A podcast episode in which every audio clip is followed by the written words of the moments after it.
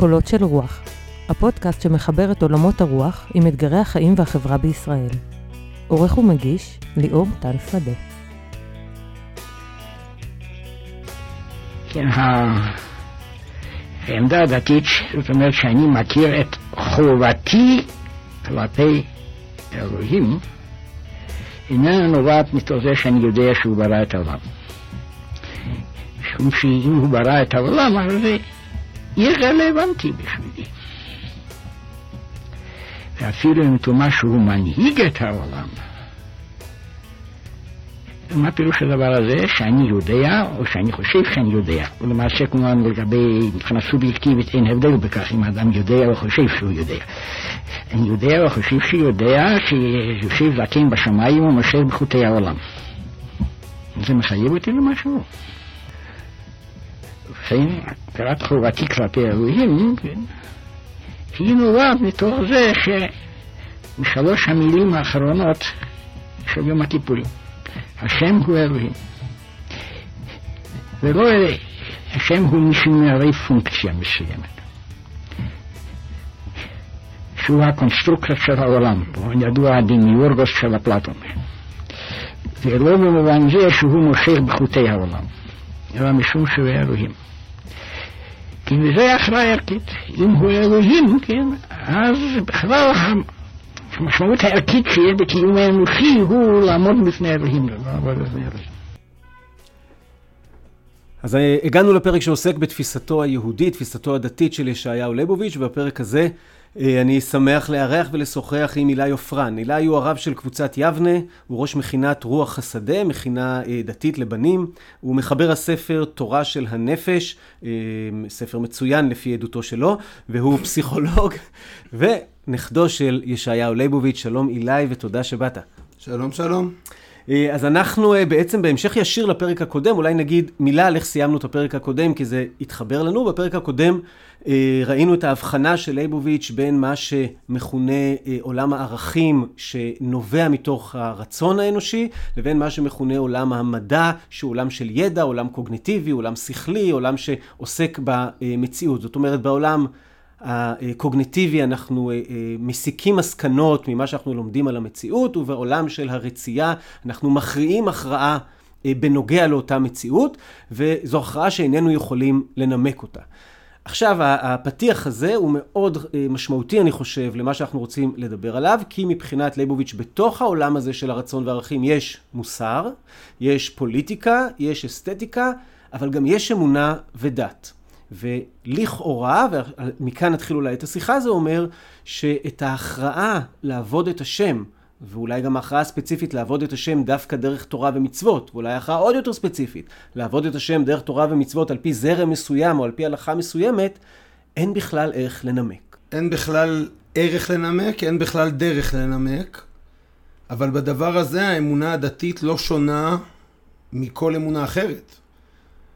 הבחירה לעבוד את השם היא בחירה שלא ניתנת להסבר והבנה, כשם שהבחירה לא לעבוד את השם לא ניתנת להסבר ולהבנה. אני אספר לך את, אה, סיפור אישי קטן, שאני למדתי בבתי ספר דתיים, אבל אני בא ממשפחה מסורתית, וכל הזמן הייתי ב, בדילמות פנימיות, ואיפשהו לקראת סוף התיכון, הייתי בתוך אה, אה, מהפכה אתאיסטית פנימית, ולא היה לי טוב איתה, לא היה לי נוח איתה. ואני אז אה, נחשפתי לכתביו של סבא שלך והשפיעו עליי מאוד, והלכתי לפגוש אותו ולהביא אותו אליי לבית ספר לשיחה עם התלמידים. אז היה לי בדרך ש... שעת שיחה יקרה מפז. ופניתי אליו לעזרה. אמרתי לו, תקשיב, אני צריך שתסביר לי, שתנמק לי למה עליי להיות אדם דתי ולמה עליי להיות אדם מאמין. ואז הוא אמר לי, האם אתה מאמין שאתה צריך להיות אדם הגון? אמרתי לו, כן. אמר לי, תנמק לי, מדוע? ואני הסתבכתי שם כילד בן 17 לנסות לנמק לו למה להיות אדם הגון, הוא הצליח יפה מאוד לכתוש את ההסברים שלי, ואז הוא אמר לי, אתה נדרש להיות אדם הגון, ואתה נדרש לקיים עול תורה ומצוות. עכשיו תחליט האם להיענות לדרישה. ואז שאלתי אותו, נדרש על ידי מי? והתשובה שלו הייתה משהו בסגנון של מה זאת אומרת על ידי מי קיימת דרישה. לא, לא היה לי שם תשובה טובה, בשבילי. אני רוצה לשאול אותך שאלה אישית קצת. למה אתה שומר מצוות? החלטתי לקבל עליי עול מלכות שמיים ויותר מצוות. זאת אומרת שכל עניין שמירת המצוות הוא פרי ההכרעה האישית שלך ולא פרי, נקרא לזה, התגלות? העובדה שאני רואה את עצמי אזרח מדינת ישראל ומקבל עליי חיובים ואיסורים, נובעת מתוך זה שהחלטתי לקבל עליי את אזרחות מדינת ישראל על האפשרות גני. העובדה שאני, לא, אני מעז להגיד, אדם הגון ולא מנוול, מפני שאני החלטתי לבחור בהגינות ולא במעשה נבלה. אני רוצה אולי לגלות את הסוד הגדול על משנתו הדתית של סבא. ואולי לא רק על משנתו הדתית של סבא. המשנה הדתית שסבא מציע היא משנה שכמעט ואין בה חורים. זאת אומרת, היא כל כך טוטאלית וחד משמעית ב, ב, בדרישה שהיא מציבה, באמיתות המזוקקות שלה. והסיבה שהיא מתמודדת היטב עם שאלות אמוניות קשות, זה לא כי היא נותנת להם תשובה, כי היא מייתרת אותם, היא מגחיכה אותם. סבא היה אלוף העולם בלקחת שאלות ופשוט להפוך את השאלה לתשובה, לא לענות עליה. באים אנשים ושואלים, מה, איך יכול להיות שאני מתפלל, אבל אה, זה, זה לא משפיע על כן. המציאות? איך יכול להיות שאני מתפלל ולא מתכוון למילים? ואז אוחזים בהנחת היסוד. ואז ש... סבא בא ומוותר על הנחת היסוד. הוא עשה את אותו דבר. כשבסוגיות פוליטיות מדיניות, איך יכול להיות שנצא מהשטחים בלי סידורי ביטחון ראויים? אותו דבר. כן, שזה, שזה הפרק הבא. כן. וסבא תמיד עונה, כשבא אדם ואומר, אני מתפלל, אבל אני מרגיש שאני ממלמל. סבא אומר, זה מה שצריך. ובא אדם ואומר, אני, אני רוצה לצאת מהשטחים, אבל זה לא יהיה, לא יהיה ביטחון. וסבא אומר, נכון, לא יהיה. וכל פעם...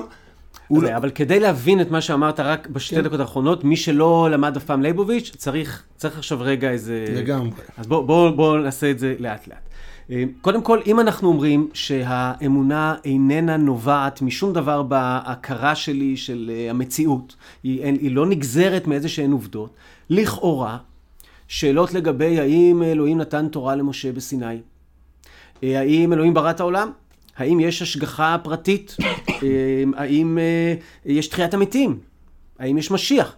כל השאלות האלה, אני יכול לענות עליהן. לכאורה כל תשובה, כל עוד זה לא גורם לי לא לקיים מצוות, אני יכול לענות עליהם כל תשובה והיא לגיטימית. זאת אומרת, אין, זה מה שמלמדים אותנו, שאומרים, יש כל, כל מיני עיקרי אמונה שהם הבסיס לקיום המצוות, אז זה כבר הופך להיות, זה לא הבסיס לקיום המצוות. אי אפשר להבין את התפיסה הזאת בלי הנושא שעסקת בו בפרק הקודם, והוא ההבחנה בין מדע לערכים.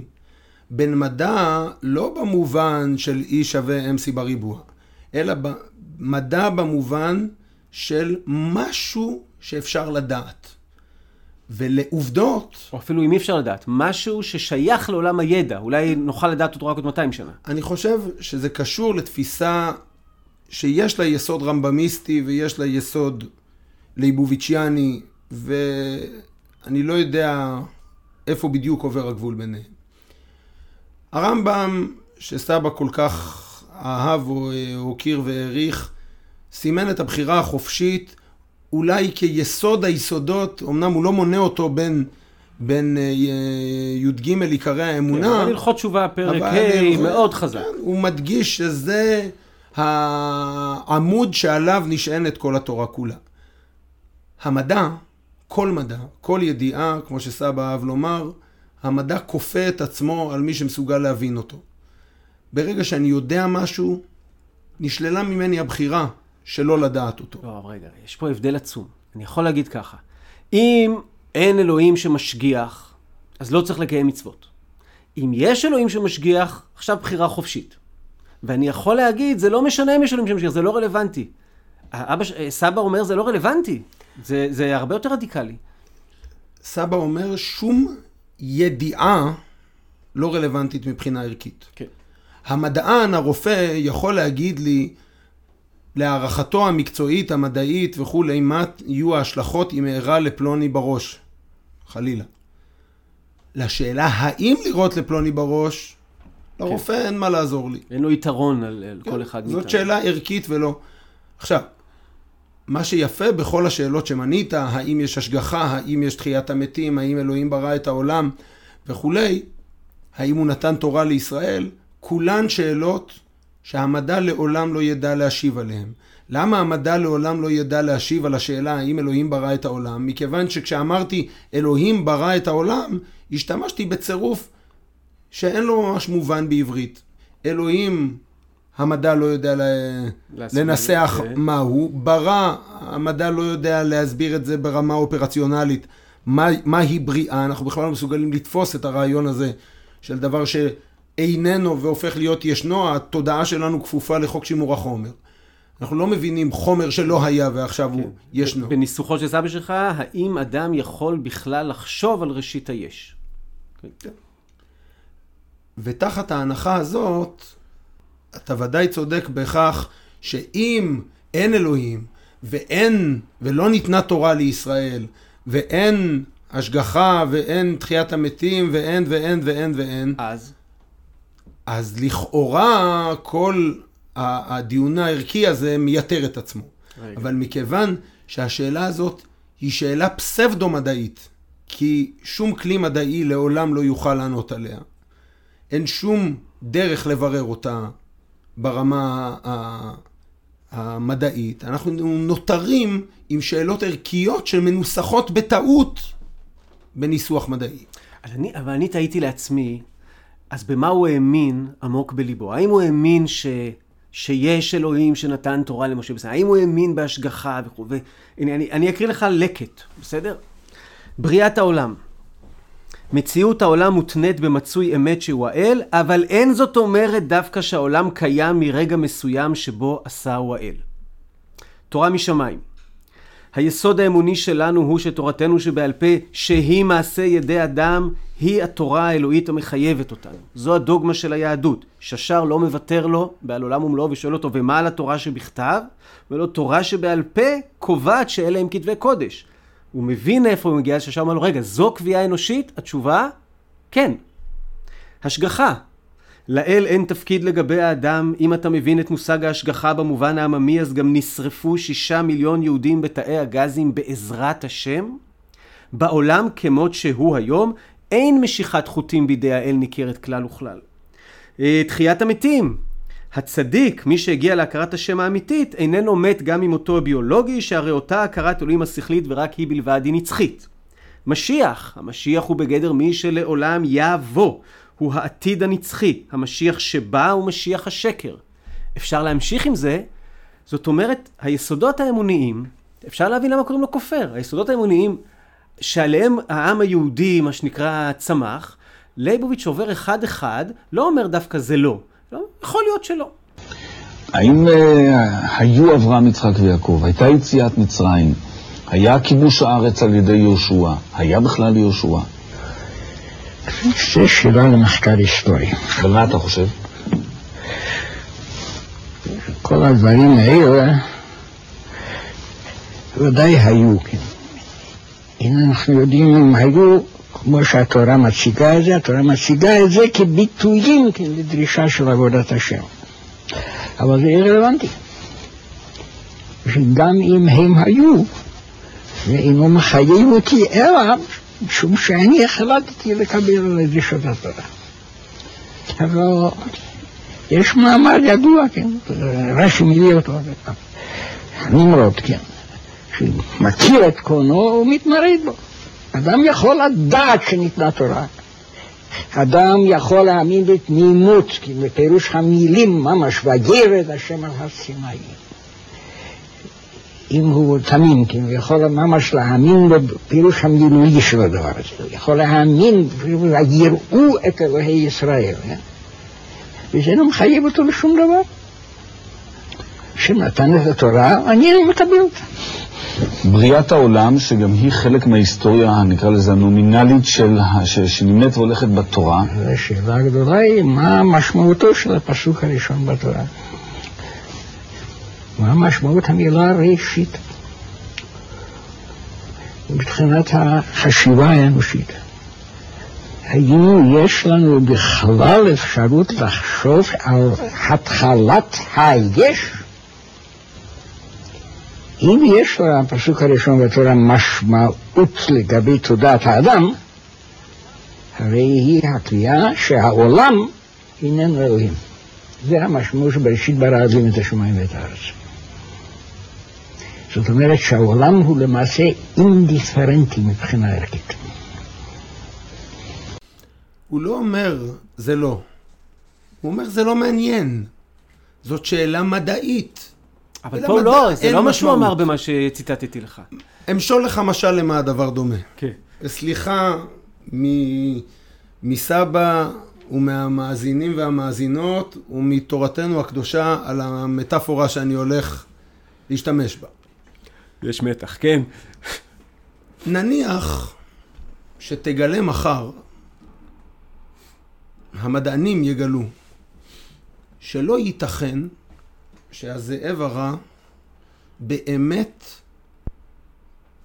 אחרי שהוא נורה בידי הצייד, הצליחו לחלץ מקרסו את סבתא, שנטרפה על ידו.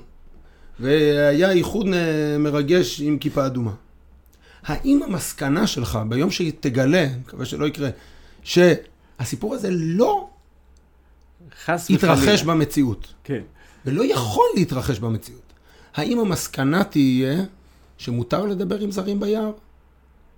זאת אומרת, כל סיפורי התורה, כולל האמונות הבסיסיות ביותר, לא מדבר על מצוות התורה, כל סיפורי התורה באים ללמד אותנו משהו שיש לו השלכה לעבודת השם, וזהו.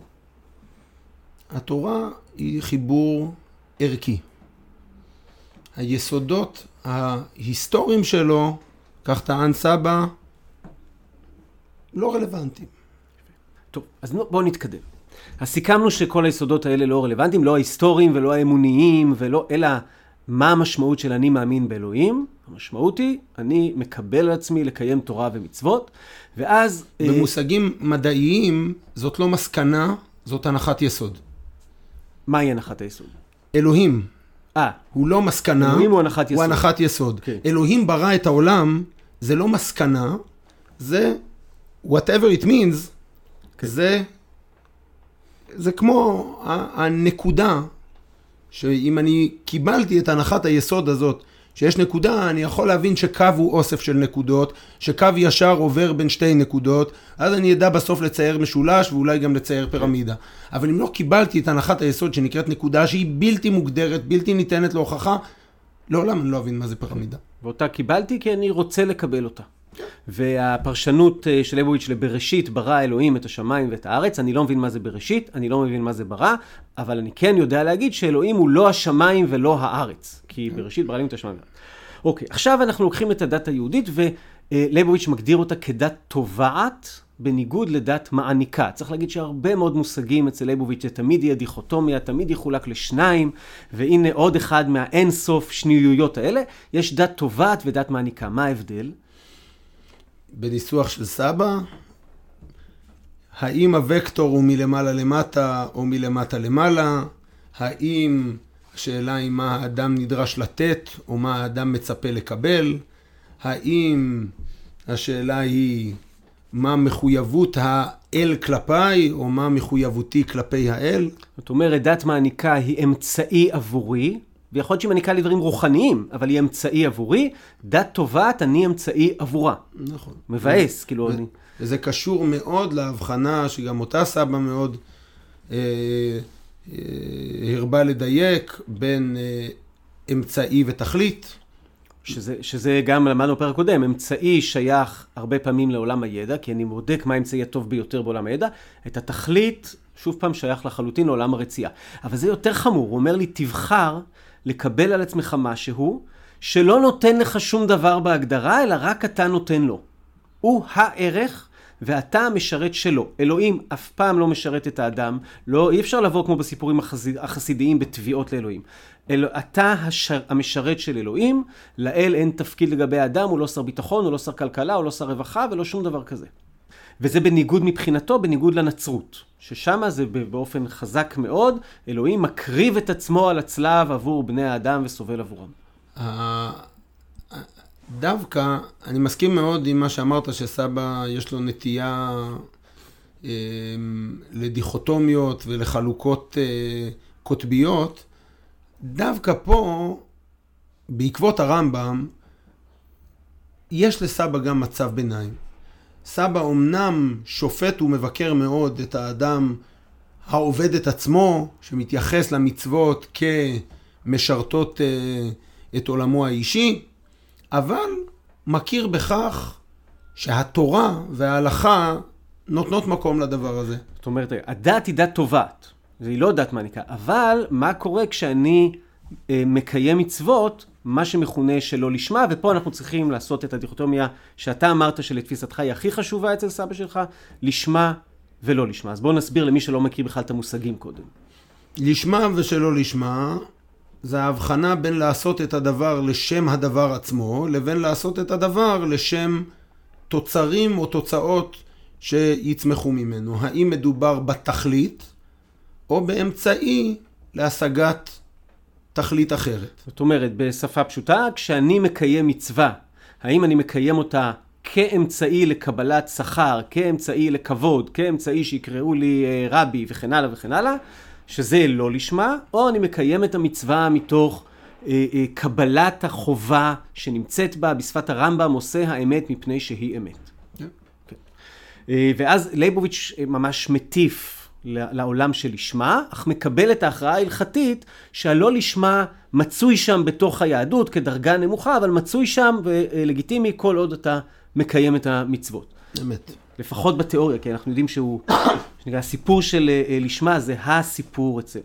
אוקיי, ואז מתוך זה גם יוצא שלא רק שאין טעם להתחיל לתת טעם למצוות, במובן של למה הציווי הזה, שהרי כל טעמי המצוות יכולים לצאת הם לא לשמה, יכולים לצאת עבור האדם, אלא, הם, אה, אלא זה חמור יותר, עדיף שלא יהיה טעם, ואז אני אוכיח במעשה שלי שעשיתי משהו רק בשביל עבודת השם. אם יש לי איזשהו ערך מוסף, יכול להיות שעמוק בפנים עבדתי את עצמי. אם יש לי אפס רווח מזה, המצווה היא מוזרה בטירוף. היא, היא, מה הקטע של לא לאכול שרימפס אה, ככה עם שום מפוזר עליו? אם אין לזה שום משמעות, או, זה שיא המשמעות. כדי להבין את התפיסה הזאת, חייבים לדלג מתפיסת האלוהים והתורה והמצוות במשנה הליבוביציאנית וגם הרמב"מיסטית, לתפיסת האדם בתורות האלה. כבר הרמב"ם מחלק את נפש האדם לחלקים, הוא מבחין בין הצד היצרי, הדכפי, החלק המתעורר, המבקש לספק את צרכיו, בעיקר החומריים, ובין הצד השכלי, הבכירי, המבקש אמיתות אה, ותכליות. אדם השואף לספק את אה, צרכיו, בעצם מתנהג באופן בהמי. כך דרכן של כל החיות בטבע, שהן האריה אוכל כי הוא רעב. האדם, בניגוד לאריה הרעב, יכול לבחור לא רק האם הוא רעב, זה אנחנו לא בוחרים, אלא האם לאכול, מתי לאכול, כמה לאכול. האריה הרעב שרואה את הזברה באחו, יטרוף את הזברה הוא, כי... לא, הוא לא מכריע מה לעשות עם המציאות הכפויה עליו, ואני מכריע מה לעשות. נכון. אני יכול לאכול כדי. הוא אוכל רק כי. איך זה מוביל אותי ללא לתת טעם למצוות? עכשיו, הנחת העבודה הזאת בעצם מניחה שכל פעם שאדם עושה משהו כי, זאת אומרת, הוא מפיק איזושהי תועלת אישית, והתועלת האישית יכולה להיות בני חיי ומזוני, מה שנקרא, איזושהי רווחה חומרית, והיא יכולה להיות תועלת רגשית, נפשית, אמונית, אבל איזושהי תועלת פרטית. במצבים כאלה יעמוד ההוגה הרמב"מיסט ליבוביצ'יאנר ויגיד, אתה עובד את עצמך, אתה מספק את צרכיך. ה-DD, ההבחנה המבדלת, בשביל לדעת אם אתה עובד את השם או עובד את עצמך, זה בבחינת התועלות האישיות. אז למה? למה? אמר פעם איזה קומיקאי אמריקאי, שג'ודאיזם in one sentence, אם צריך לתמצת את היהדות למשפט אחד, זה If it feels good, stop it. זאת אומרת, אם, אם הרווחת מזה משהו... אמר את זה גם קומיקאי בבלי, הוא אמר לפום צער האגרא. נכון. כן, לפי הצער השכר. למה? הוא, זה במשנה, זה בן הה, אני חושב, הוא עוד אה, היה פה בארץ, אה, אבל... אוקיי. אמ, אמ, ה- הטענה הזאת, תפיסת הלפום צער האגרא, בדיוק זאת, היא תפיסה שכפסיכולוג אני משתגע ממנה. מהסיבה הפשוטה שהדבר הזה הוא שגיאה פעמיים, במחילת הרמב"ם וסבא וחבריהם. הוא שגיאה במובן, במחשבה שאם, א', זה מציב מבחן לא פייר, כן? כי אם הרווחתי מזה איזושהי תועלת, סימן שלא באמת הייתי מסור לערך, ואם מסרתי על זה את לא. לא. חלבי ודמי, אז כנראה שזה באמת... לא, היסוד הוא הכוונה, אני יכול להפיק תועלת ושעדיין זה לחלוטין יהיה לשמה, אם התכוונתי לשמה. אבל המבחן, ה- כשאני אגיע לידי ניסיון, אגב זה גם אצל קאנט, קאנט מבחין בין אה, אה, מתוך חובה ובהתאם לחובה, שזה בדיוק לחלוטין מקביל ללשמה ולא לשמה, הוא אומר מה המבחן? כשכל האינטרסים שלך יובילו אותך להתנהג בניגוד, ואז נראה מה תעשה. אז זה בדיוק העניין, שאם אדם אה, אה, מתלבט אם לקום לתפילה בבוקר או לא, התפיסה הדתית הליבוביצ'יאנית ת, תמיד תאמר לאדם שלא קם, נו, נכנעת ליצריך. ולעומת זאת, לאדם ש, שקם, או, כבשת את יצרך, היתגבר הזה שסבא כל כך אהב לצטט, המילה הראשונה בשולחן ערוך, תמצית ההוויה הדתית היא להתגבר על היצרים. אלא מה? שהפסיכולוג שבי יודע שלאדם, לבני אדם יש יותר יצרים מהיצר לישון, היצר לאכול ותשוקותיו המיניות והתוקפניות. יש לנו גם צרכים רגשיים, ויש לנו גם צרכים אמוניים, ולפעמים יש אדם שהדחף הפנימי הקיומי שלו הוא דווקא למסגרת, לחוק. להפר את החוק, גם את החוק הדתי, יהיה מבחינתו חוויה הרבה יותר קשה מבחינה פסיכולוגית מאשר לשמור אותו.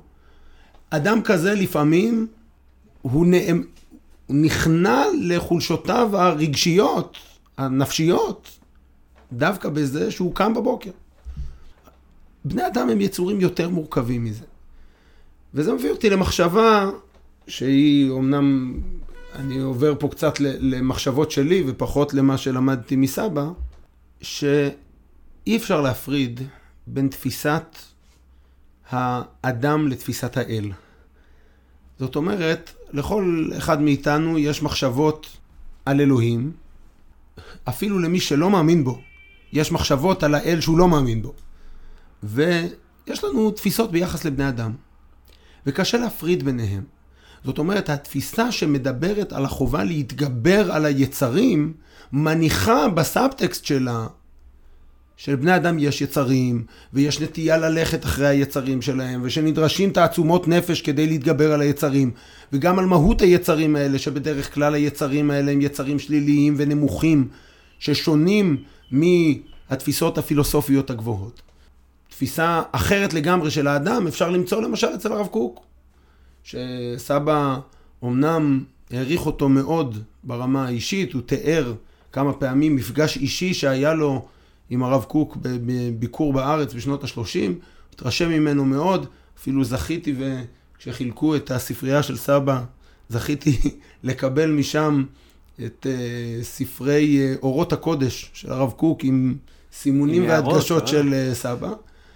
הרב קוק האמין שלבני אדם יש נטייה טבעית, מולדת, להתנהג באופן מוסרי.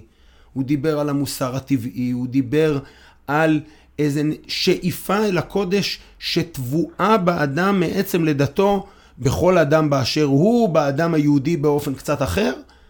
תפיסות שזרות ומוזרות לתפיסה הדתית של סבא. רגע, אבל, אבל גם בתפיסה הזאת של הרב קוק, אה, יש לי, כאילו, ב, אה, יש בי משהו בסיסי שלא רוצה לגנוב וכן רוצה לעזור לזקנה לחצות את הכביש. אין בי משהו בסיסי שלא רוצה לשכב עם אה, בחורה שאני מאוד נמשך אליה, או אה, לא רוצה לאכול שרימפס. זאת אומרת, עדיין יש שם את ההבדל. הרמב"ם עושה את זה על המושל בנפשו והחסיד המעולה, כל האזור של מצוות שמעיות ושכליות לפי רס"ג. עדיין יהיה הבדל בין איסור שעטנז לבין מה שמוסרי. זאת אומרת, עדיין חייבים לכאורה, אני עכשיו הולך עם... אני אייצג פה את התפיסה כן הליבוביץ'יאנית, חייבים מצוות שהן זרות לנו לחלוטין, כדי שבהם נבטא לגמרי את עבודת השם שלנו, ובהם אני חייב להתגבר, כי איזה סיבה אחרת יש לי? הטענה העמוקה, אני חושב, של הרב קוק, היא שזה הרבה פחות דיכוטומי מזה. ושכשהאדם דבק במצוות השם, הוא מגלה יסוד שגנוז בנשמתו. ו... טוב, זה ודאי אנטי ליבוביץ' חמור. עכשיו, חלק מזה, סבא כמובן יגיד, נו, האדם עובד את עצמו. אבל התפיסה הקוקניקית, המהר"לית, תקפוץ מעל המשוכה הזאת בקלות רבה. היא תגיד, זה לא שהאדם עובד את עצמו. אלוהים טבע את היסודות האלה באדם. כשהרב קוק אומר שאסור ליראת שמיים שתדחק את המוסר הטבעי, וסבא היה מתפוצץ, המוסר מעל דבר השם? הטענה של הרב קוק היא שהמוסר הוא דבר השם, והוא מתגלה גם בתורה וגם בנטייה המוסרית שטבועה בבני אדם. ואי אפשר להפריד בין תפיסת האדם לתפיסת האל. עכשיו, זה אולי משפט משלי, כן, כן, אנחנו אומרים, החמש דקות האחרונות, זה בסדר, זה ביקורת, זה ביקורת חשובה. אגב, אני חושב, אנחנו כל הזמן אמרנו כאילו, יש הרמב"ם ולייבוביץ', ועכשיו מציגים את התפיסה אחרת. אבל הרמב"ם הקדיש הרבה מאוד אנרגיות, זמן וכתיבה, כן להגיד את טעמי המצוות, וגם יש קטע מסוים שלו, אני אולי אקריא אותו, שאני חושב שהוא ממש אנטי-לייבוביץ'יאני. אני רגע אקריא את זה ותגיד לי מה דעתך. הרמב"ם כותב במורה נבוכים חלק ג' פרק ל"א בתרגום של שוורץ כך: יש אנשים שקשה להם מתן טעם למצווה מן המצוות. רצוי להם ביותר שלא תושכל לציווי ולאיסור כל משמעות. בדיוק ליבוביץ'. מה שמחייב להם את זאת היא, סליחה, מחלה שהם חשים בנפשותיהם, שאין הם מסוגלים לדבר עליה ואין הם מיטיבים להביעה, כי הם סוברים שאילו היו המצוות האלה מועילות למציאות זאת, ונצטווינו בהם משום כך וכך, אזי כאילו באו מתוך מחשבתו ושיקול דעתו של בעל שכל. אבל הנה דבר שאין לו מושכלות לו, מושכלת לו משמעות כלל, ואין הן גורמות תועלת, אזי הן באו בלי ספק מן האל, כי אין מחשבתו של אדם מביאה לדבר זה. זה נשמע שהוא כותב על אה, שזה מחלוקת עמוקה בין ליבוביץ' לבין הרמב"ם, כי, הרמב"ם, כי ליבוביץ' עושה בדיוק את זה, הוא אומר אם זה גורם תועלת, אז מאוד יכול להיות שזה בא לשרת את האדם, לכן אני חייב להגיד שאני מצטט דווקא בזרותן של המצוות טמון כוחן, כן, שניסיונות לרציונליזציה של המצוות וחיפושים אחרי טעמי מצוות, כותב ליבוביץ', הם חסרי טעם דתי וחסרי טעם פילוסופי, ואין בהם אלא אינטרס תיאולוגי או פסיכולוגי בלבד. אז אני יודע שהוא עושה פליק פלק כדי לפרש את הרמב"ם אחרת, אבל יש פה מחלוקת רמב"ם ליבוביץ'. יש פה מחלוקת של סבא עם התורה, לא, לא עם הרמב"ם. התורה באין ספור מצוות מתארת בפירוט את ההיגיון העומד מאחוריהם, ואת המשמעות, ואת המהות, ואת התוכן וההשלכות. והתפיסה הליבוביץ'יאנית שכל כך אוהבת ל- לומר, אין הבדל מהותי בין החובה ל- לעזור ל- ל- למח ולדל לבין החובה להניח תפילין או אה, אה, להקריב קורבן, מה שכונה במחקר תפיסת ההסגבה, שהכל נשגב מבינתנו. זה תפיסה שלא קשה לבסס אותה ברמב"ם, קשה לבסס אותה בתורה. כן, אבל פה הוא לא אומר זה נשגב מבינתנו. לא צריך, זה לא שיש איזה טעם נשגב, אני לא מצליח להבין אותו, רק אלוהים יודע. לא צריך טעם, להפך, אם יש טעם, הרעיון הוא שדרך זה אני מקבל על עצמי אה, עול תורה ומצוות. זה לא חייב לסתור את התורה, לא יודע איך אני בסוף מגן עליו, אבל זה לא חייב לסתור את התורה, כי התורה אומרת לי, אה, הנה הציווי. עכשיו שתדע לך גם כך וכך וכך, כי היא מבינה אם יש לה עסק, ורוב בני אדם לא מסוגלים להגיע לשמה. וכבר הרמב"ם אומר לנו בעצם שלשמה זה מעלה גבוהה שצריך להגיע אליה צעד צעד וכן הלאה. אז הוא אומר, אוקיי, אז מסיבות פסיכולוגיות זה שם. אותו סיפור לגבי התפילה, שעליה אמר אה, סבך, שזה המאמר הכי טוב שהוא כתב, זה ולשמה ולא לשמה. מה בעצם, מה המהות שם של המאמר על התפילה? אה, התפילה היא אחד הציוויים שמוטלים עליי, כשם שהיה ציווי קורבנות בעבר, יש עכשיו ציווי תפילה, וכשאני הולך להתפלל אה, בציבור ובמניין, אני הולך לקיים את מצוות התפילה, ולתוכן של המילים שאני אומר, אין למעשה כל משמעות, למעט זה שצריך שכולם יגידו אותו דבר. התפילה היא תפילת חובה, והתפילה היא תפילת קבע. לו היינו חושבים שהמטרה של התפילה היא באמת לבקש בקשות, באמת לשבח תשבחות, באמת אה, למסור איזושהי אינפורמציה לקדוש ברוך הוא, אז ודאי שהיא לא הייתה צריכה להיות לא חובה ולא קבע. זה שהיא חובה וקבע אומר שאין שום משמעות לטקסט, אלא משמעות פסיכולוגית. וזה אה, טלטל רבים מאוד, אני חושב, האמירה הזאת. מה שטלטל רבים מאוד, יודע כל מי שמבקר בבית הכנסת בקביעות, סבא מצא מקום חרפתנו, מצא, גילה את הסוד הנורא שמרגישים ויודעים רבים מאיתנו, וגם מה שהופך את התפילה היומיומית לדבר כל כך מתסכל. הסיבה הידועה לכולנו שיש פערי רייטינג עצומים בין תפילות שונות.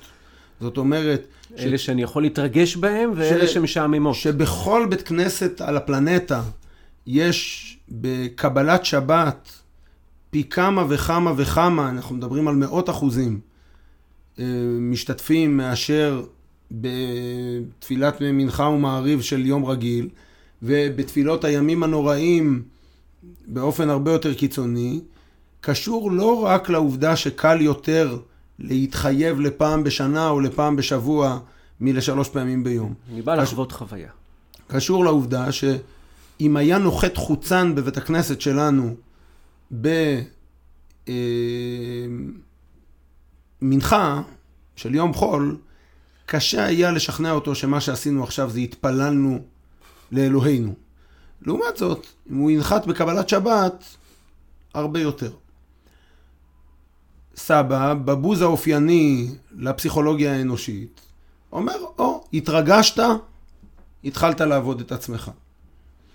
זה אנושי, אז זה כבר לא מעניין. הוא אומר, אני חושב יותר, יש לו איזה ניסוח חריף שם במאמר, אני אולי אקריא.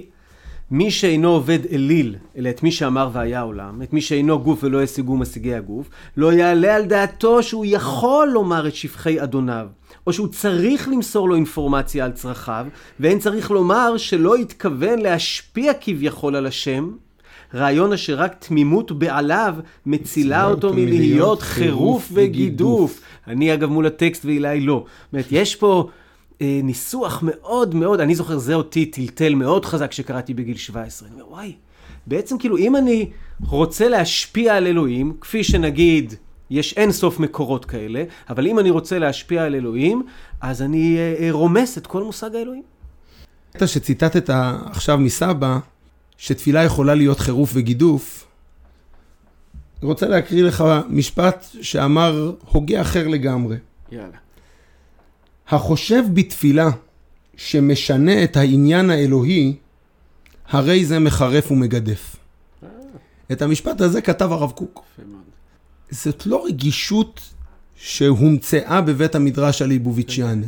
ומצד שני, אומר הרב קוק, והחושב שאינו משנה אלא את עצמו, הרי זה מקטין את ערך התפילה. וכאן מיד עובר הרב קוק לשפה שהיא מיסטית, שהיא נשגבת. זה השלב שבו, אם לא היינו בפודקאסט ברדיו, היינו עוברים לתנועות ידיים, אה, תנועות שחייה גדולות.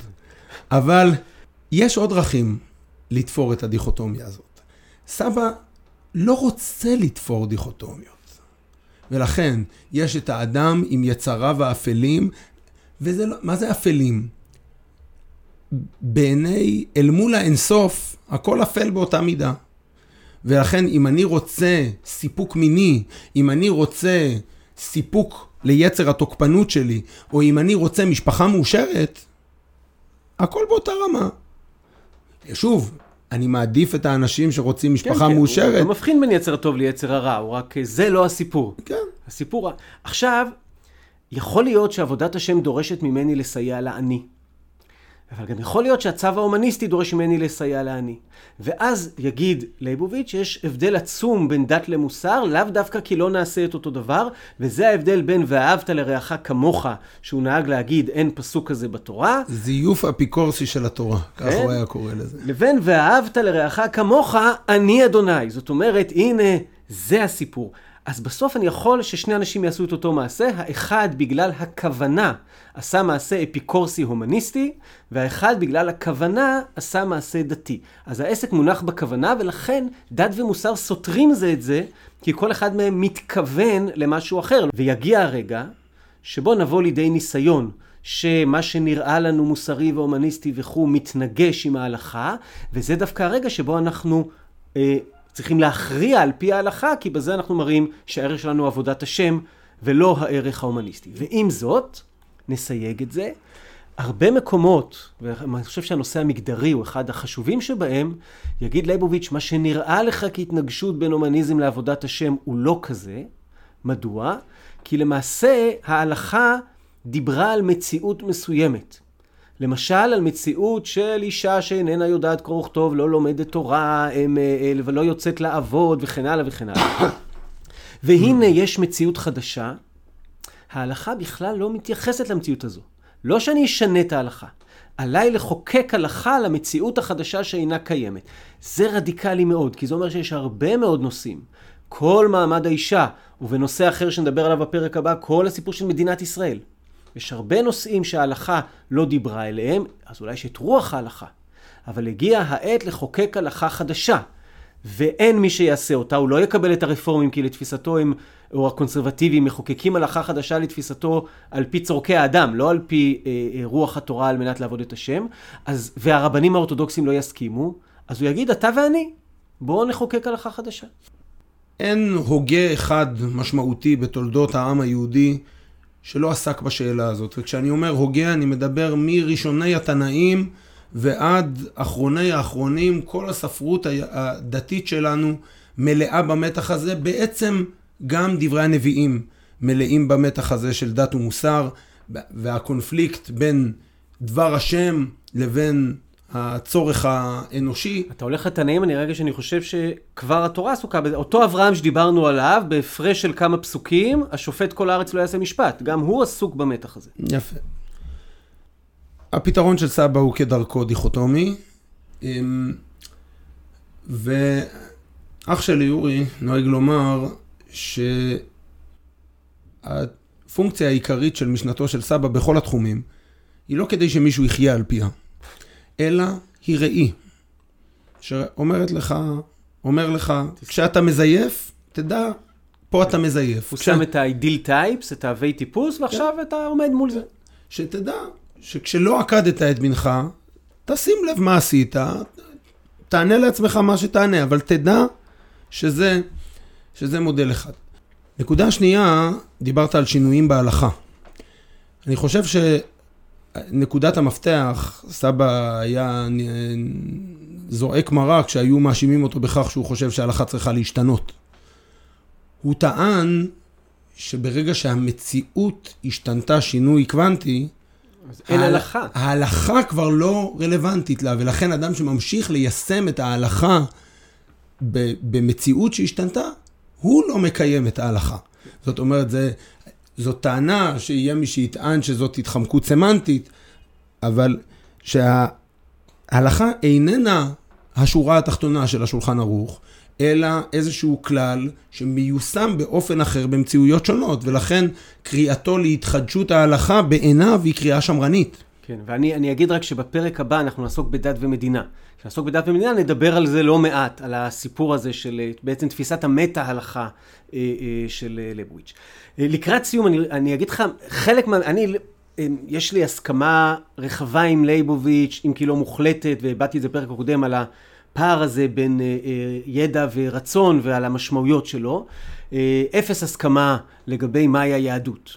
בשבילי היהדות היא uh, התרבות שלנו, אני מתייחס אליה כפי שמתייחסים לתרבות, היא לא ערך של עבודת השם, יש לה הרבה מאוד ערך מחוץ לכל עולם עבודת השם, אני לא מקבל את ההלכה האורתודוקסית, אם כבר כן הייתי הולך לכיוונים דתיים, הייתי הולך לכיוונים uh, של הלכה שוויונית יותר וכן הלאה. זאת אומרת, אני, אני מייצג סוג של אנטיתזה, ולייבוביץ' יחסית uh, uh, מעליב אותי. כשהוא בא ואומר, הוא אומר לי בעצם ככה, הוא אומר לי, היהדות הזאת היא לא שלך. אתה לא רלוונטי אליה והיא לא רלוונטית אליך עד שלא תכריע עבודת השם. כל העשייה שאנחנו עושים בקולות של בית מדרש פלורליסטי שיושבים בו חילונים ודתיים, חרדים ואפילו ערבים וביחד לומדים תורה, מה, יש טקסטים יותר טובים, לכו תלמדו טקסטים יותר טובים, למה אתם עוסקים בכלל בבית מדרש? אני, מעניינת אותי תפיסתך על העמדה המאוד, אה, אפשר להגיד, רדיקלית הזאתי. יש אה, פרשנות אחת וערך אחד לתורה, וכל דבר אחר זה, זה כמעט לא ראוי, זה לבזות את התורה. סבא מערבב פה, והוא גם עומד על זה בכמה מקומות, בין אה, תיאור מציאות לבין אה, אידיאולוגיה. מאוד קשה להפריד את, ה, את האלמנט התרבותי מהאלמנט ההלכתי באופן מוחלט. אה, אולי אפילו אפשר להגיד שלייבוביץ' בעצם לא התעסק באלמנט התרבותי בכלום. זאת אומרת, התרבות זה פחות היה, זה לא עניין אותו. ואולי חלק מהפספוסים שלו של אין אפור זה כי אין תרבות. אני חושב שאבי שגיא כתב על זה פעם. יכול להיות. אני, אני חושב על זה הרבה, אנחנו מקליטים את היחידה הזאת קצת לפני פסח. אני חושב על זה בהקשרים של, של ההגדה, של סיפור יציאת מצרים. עם ישראל נוצר בלי תורה. הבן הרשע נקרא הבן הרשע, למה? כי הוא הוציא את עצמו מן הכלל. עוד אין תורה בשלב הזה, אילו היה שם לא היה נגאל. תורה תינתן רק 50 יום יותר מאוחר. ההנחה היא שיש משהו משותף, מכונן לעם היהודי, שהוא בסיסי יותר מתורה ומצוות, שיש בכלל משהו כזה, שהוא בסיסי יותר מתורה ומצוות. הנחה של מי? של, של ההגדה. כן, שהיא אנטי, שזו כן. הנחה אנטי ליבוביציאני. עכשיו, כן. אתה שואל אותי מה דעתי. אתה שותף שלי לביקורת. רגע, אתה, אתה שואל אותי מה דעתי. סבא היה פילוסוף. פילוסופים תפקידם ל... לומר אמת. נביאים, כן? עסוקים ב... אני לא יודע, סבא לא היה אוהב את ההגדרה הזאת בוודאי. אבל עסוק בשאלה מה, מה האמת הפילוסופית הטהורה האלוהית. אני לא פילוסוף, אני איש חינוך. זה המקצוע שלי, זה התחום שלי. ובתור אה, איש חינוך, השאלה שמעניינת אותי היא מה רלוונטי למציאות שאנחנו חיים בה. ובמציאות שלנו היום, 14 או כמה מיליון יהודים שחיים אה, בעולם היום, ורובם המכריע, שלא לומר המוחלט, ההלכה איננה מכונן הזהות המרכזי שלהם, והיא איננה עמוד התווך של ההוויה הדתית שלהם. וכשהם מקיימים אותה זה לא מתוך עבודת השם פעמים. שוב, הפסיכול... והפסיכולוג שבי מפקפק ביכולת בכלל לזקק מתי אני עושה משהו כי הוא עבודת השם, ומתי אני עושה משהו כי הוא מסורת אבותיי, ומתי אני עושה משהו כי אני אה, יודע שזה ישמח את אשתי, ומתי אני עושה משהו כי זה נעים לי בגב. כן. אמ, אבל אני חי רק בתרבות הזאת, ואני רוצה להשפיע רק על התרבות הזאת, ואני יודע שהתפיסה הזאת, גם אם היא נוגעת באיזה מושכלות טהורות, היא... אין לה קיום במציאות שלנו. מה עושים עם זה ברמה הפרקטית?